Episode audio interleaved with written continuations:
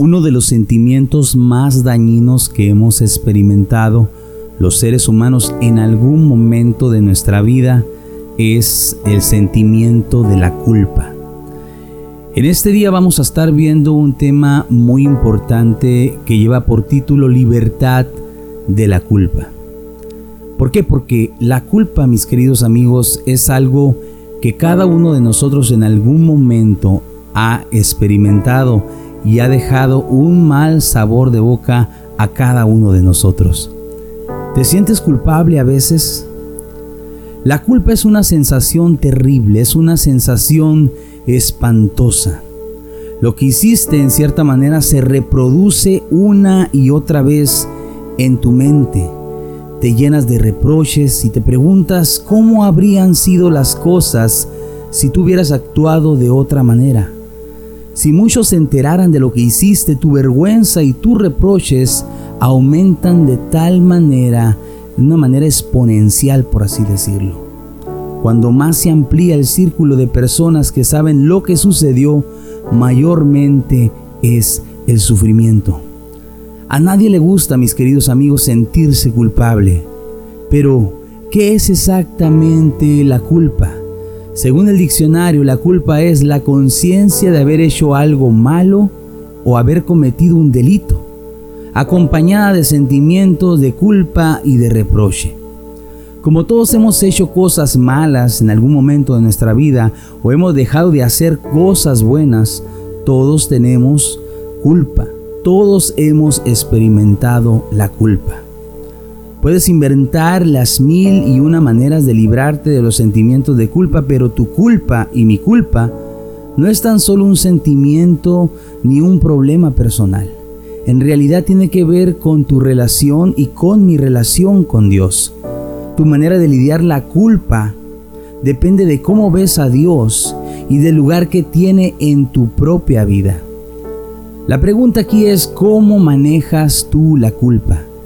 Quizás reconozcas tú en cierta manera típica estrategia que haces. Hay muchas maneras incorrectas de lidiar con la culpa. Lo que todas tienen en común es que no funcionan.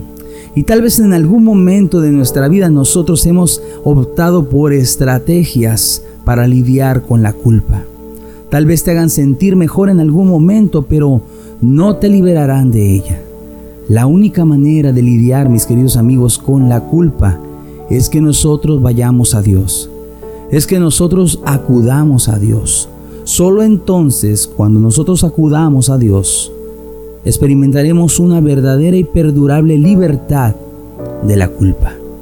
Ahora, hay formas equivocadas de lidiar con la culpa.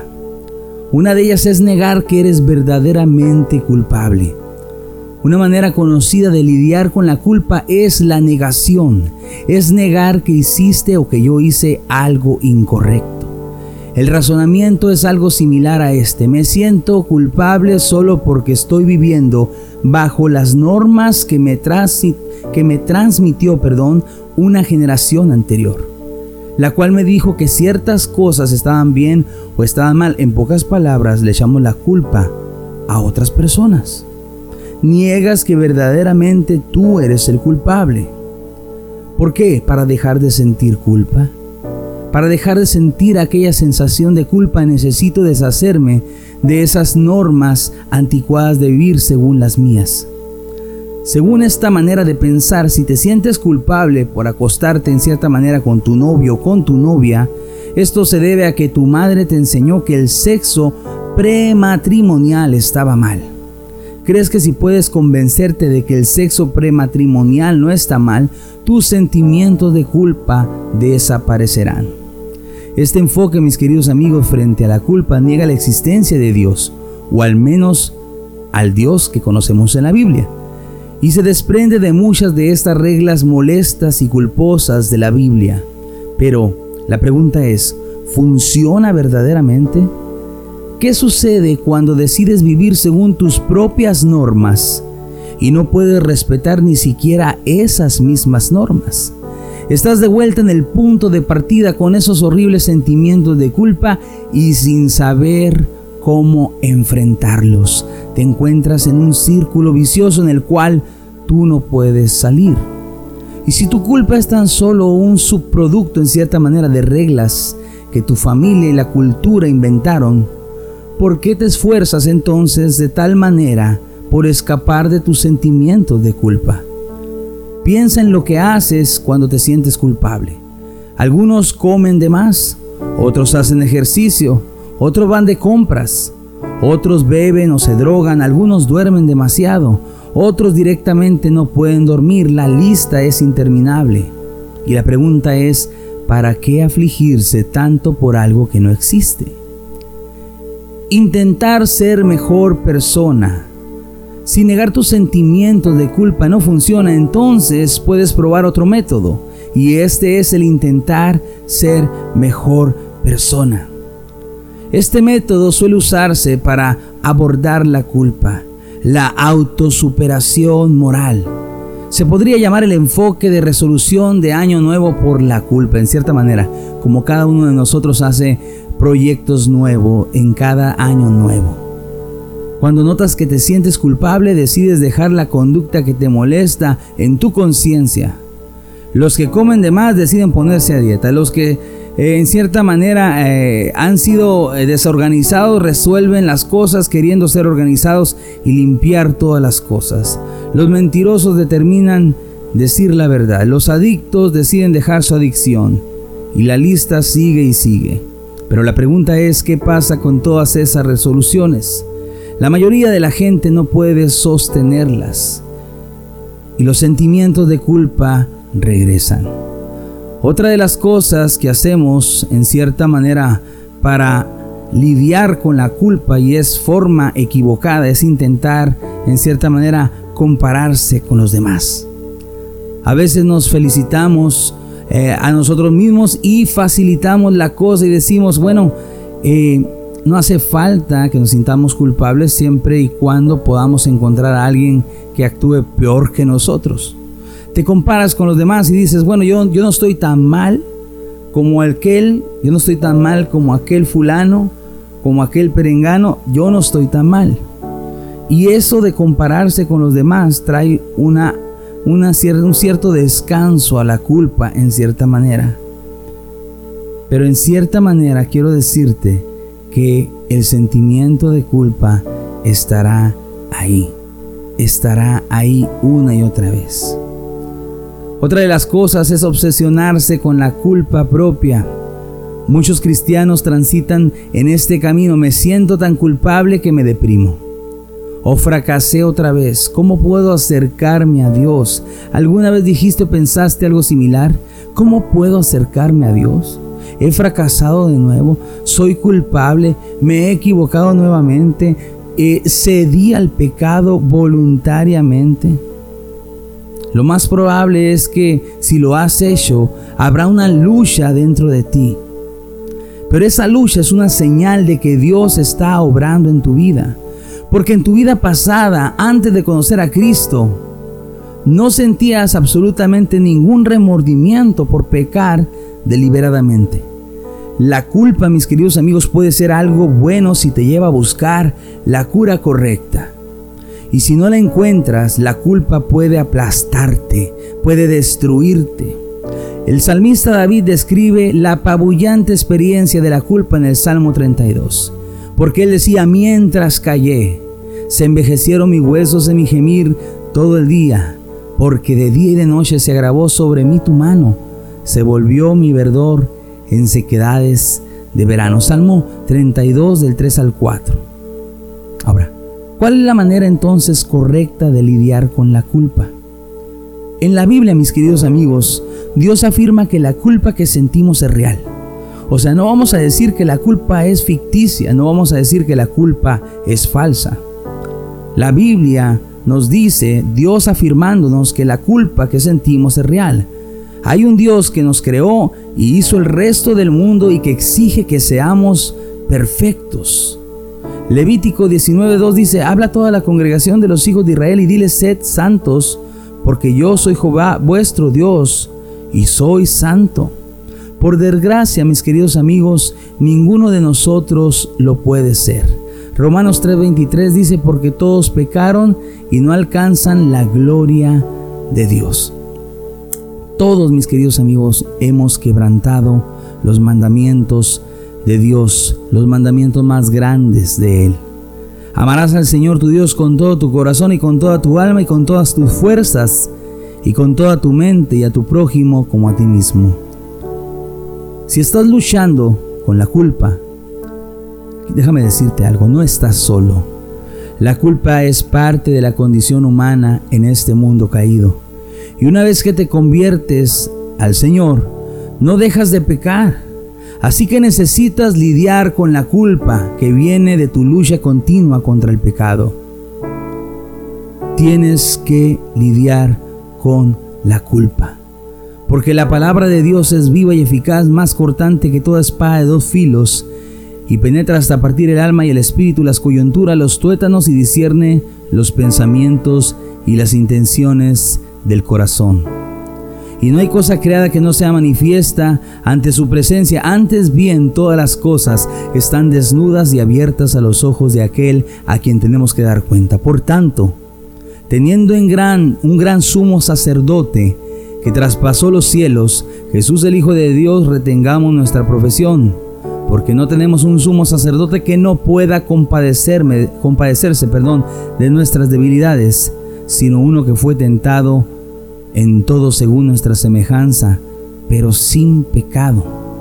Acerquémonos pues confiadamente al trono de la gracia para encontrar y alcanzar misericordia y hallar gracia para el oportuno socorro. Hebreos 4 del 12 al 16. Mis amigos, estos versículos son lecciones alentadoras para nuestra vida. Algún día rendiremos cuentas porque somos responsables y porque hay un estándar. Dios es quien debemos de tomar en cuenta para rendirle cuentas a Él. Y nuestras vidas serán comparadas con su carácter perfecto. Por eso nos sentimos culpables. No damos el ancho, porque en lo profundo de nuestro ser sabemos que somos culpables. Nuestros sentimientos de culpa y sensación de vergüenza surgen porque hemos violado los mandamientos buenos y sabios de Dios. Ahora la pregunta del millón es, ¿qué me puede librar de mi culpa? ¿Qué es lo que me puede librar de nuestra culpa? Dios mismo es el encargado de liberarnos de la culpa. Él ha enviado a su Hijo Jesús a padecer una muerte terrible, una muerte inmerecida por todos nosotros. Jesús es nuestro gran sumo sacerdote que no sacrifica animales como lo hacían los sacerdotes del Antiguo Testamento.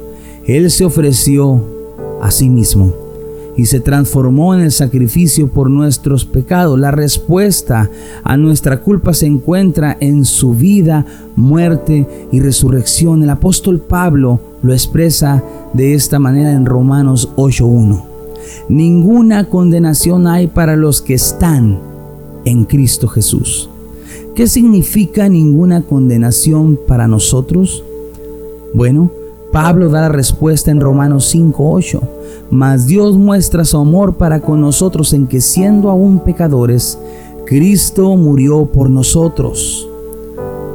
La palabra por en este versículo significa en nuestro lugar. Jesús vino y murió en nuestro lugar.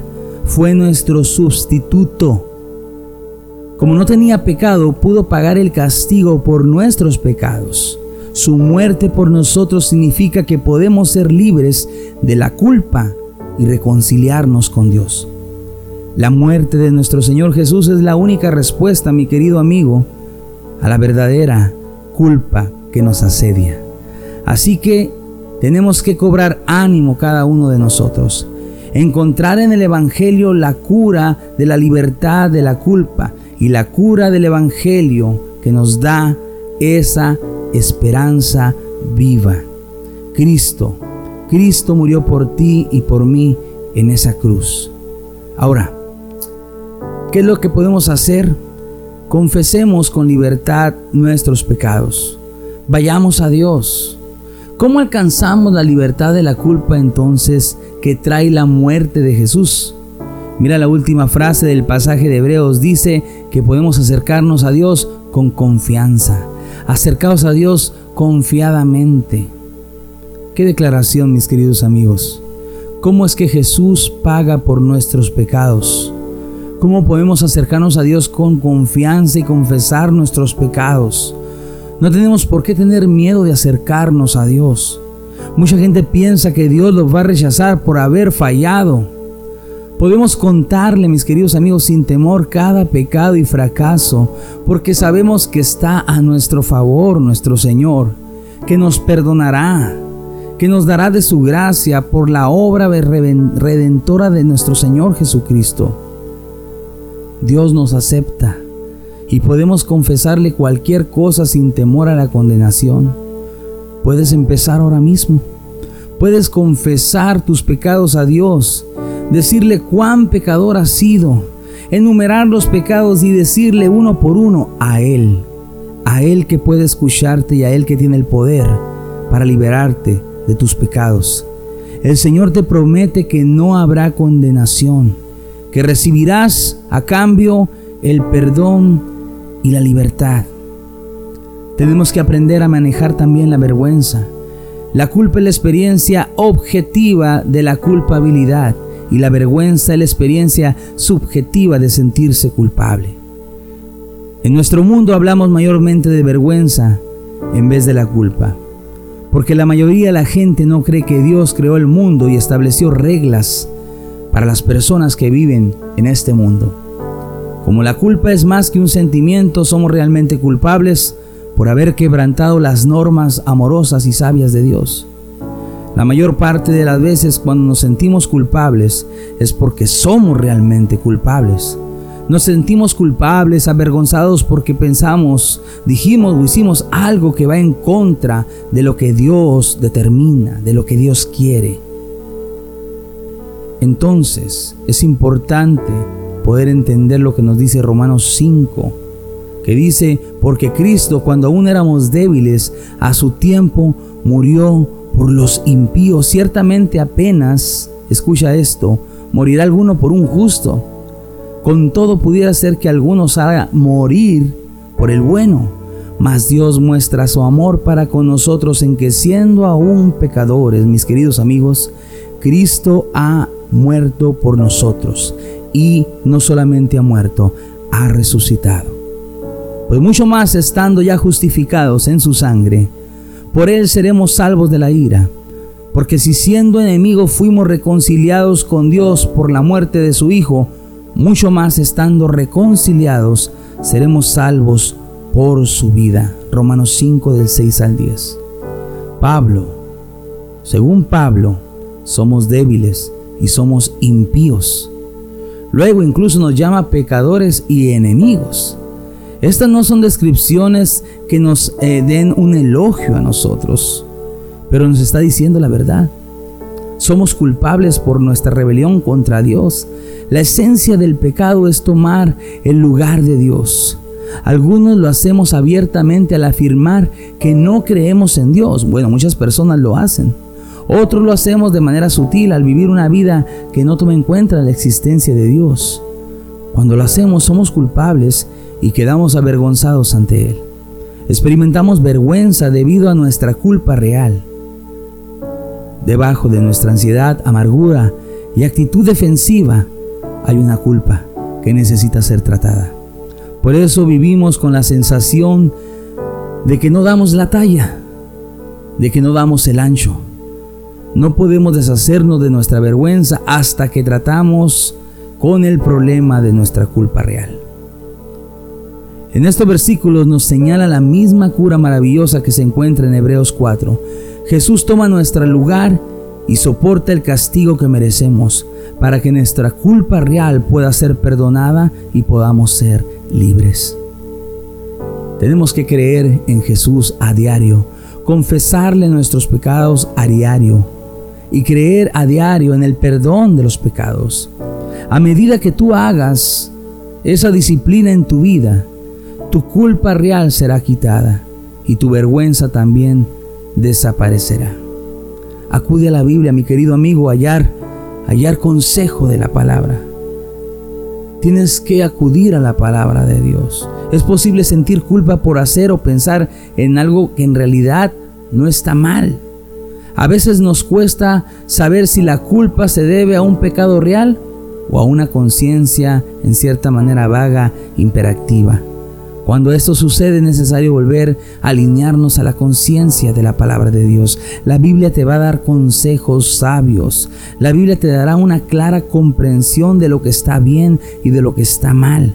Si tú lees la Biblia, la palabra de Dios, y sigues confundido respecto a si algo hiciste o que hiciste es pecado, deberías hablar con otras personas maduras en la fe, más sabios en cierta manera, con más sabiduría o más experiencia que puedan ayudarte. Hablamos de los líderes, de los pastores, personas que están en una posición y que hacen valer esa posición con la sabiduría que Dios les ha dado. Sigue pidiendo perdón a Dios. No te canses de pedir perdón. No te canses. Cuando luchas con el pecado una y otra vez, no importa lo que hagas, pero no dejes de acudir a Dios. No dejes de acudir a Dios. Distanciarte del Señor es lo peor que puedes hacer. Es el peor error que puedes cometer. Y todos hemos pecado. Y todos hemos cometido muchos errores muchas veces. Y si dejas de ir a Dios y de confesarle tus pecados, te irás separando una y otra vez de Él y simplemente ya no estará en ti el querer acudir a Él. Cuando Dios empieza a relacionarse contigo, su amor en cierta manera te abraza. Su amor te da eh, esperanza en cierta manera. No dejes de acudir a Jesús con tus pecados y de pedirle el deseo de cambiar y el poder para hacerlo. El Señor te responderá y te ayudará, porque Él pone el querer como el hacer por su buena voluntad. Experimenta la paz, mi querido amigo, por la fe, creyendo que Dios es bueno con cada uno de nosotros, creyendo que Dios tiene el poder para perdonar nuestras vidas. Dios tiene el poder para perdonarnos. Y si tú estás escuchando esta plática en algún momento, quiero decirte que Dios tiene el poder. La Biblia nos habla de que Dios tiene el poder para cambiar tu vida y limpiarte de toda maldad. Y si tus pecados fueran como el rojo como carmesí, como la, como la grana, serán o vendrán a ser como la blanca lana, porque Dios es un Dios que nos limpia y nos liberta. Que el Señor te bendiga, mi amigo, y si en algún momento te atoras con la culpa, recuerda que Dios tiene el control de tu vida que Dios nos ha destinado para vivir con Él, que Dios nos ha dotado de dones, de talentos, habilidades, que Dios nos ha dado tantas cosas a cada uno de nosotros como seres humanos. Recuerda que Él es tu Padre, recuerda que Él es tu Dios, recuerda que Dios es amor. Y si es fuego consumidor, créelo, si es fuego consumidor, pero Él es amor, Él es paciencia, Él es benignidad, él es misericordia. Y ante su justicia y ante su rectitud, siempre, siempre nos mirará con ojos de misericordia. Esos ojos de misericordia que su rectitud va destinada a nosotros, diciéndonos, toma a mi hijo en tu lugar. Porque Jesús, Jesucristo, aquel que murió en la cruz y resucitó, es el que tiene el poder para liberarnos de la culpa. Que el Señor te bendiga, mi amigo, mi amiga, y que Dios siga revelándose a tu vida de una manera especial. Nos vemos. Hasta luego.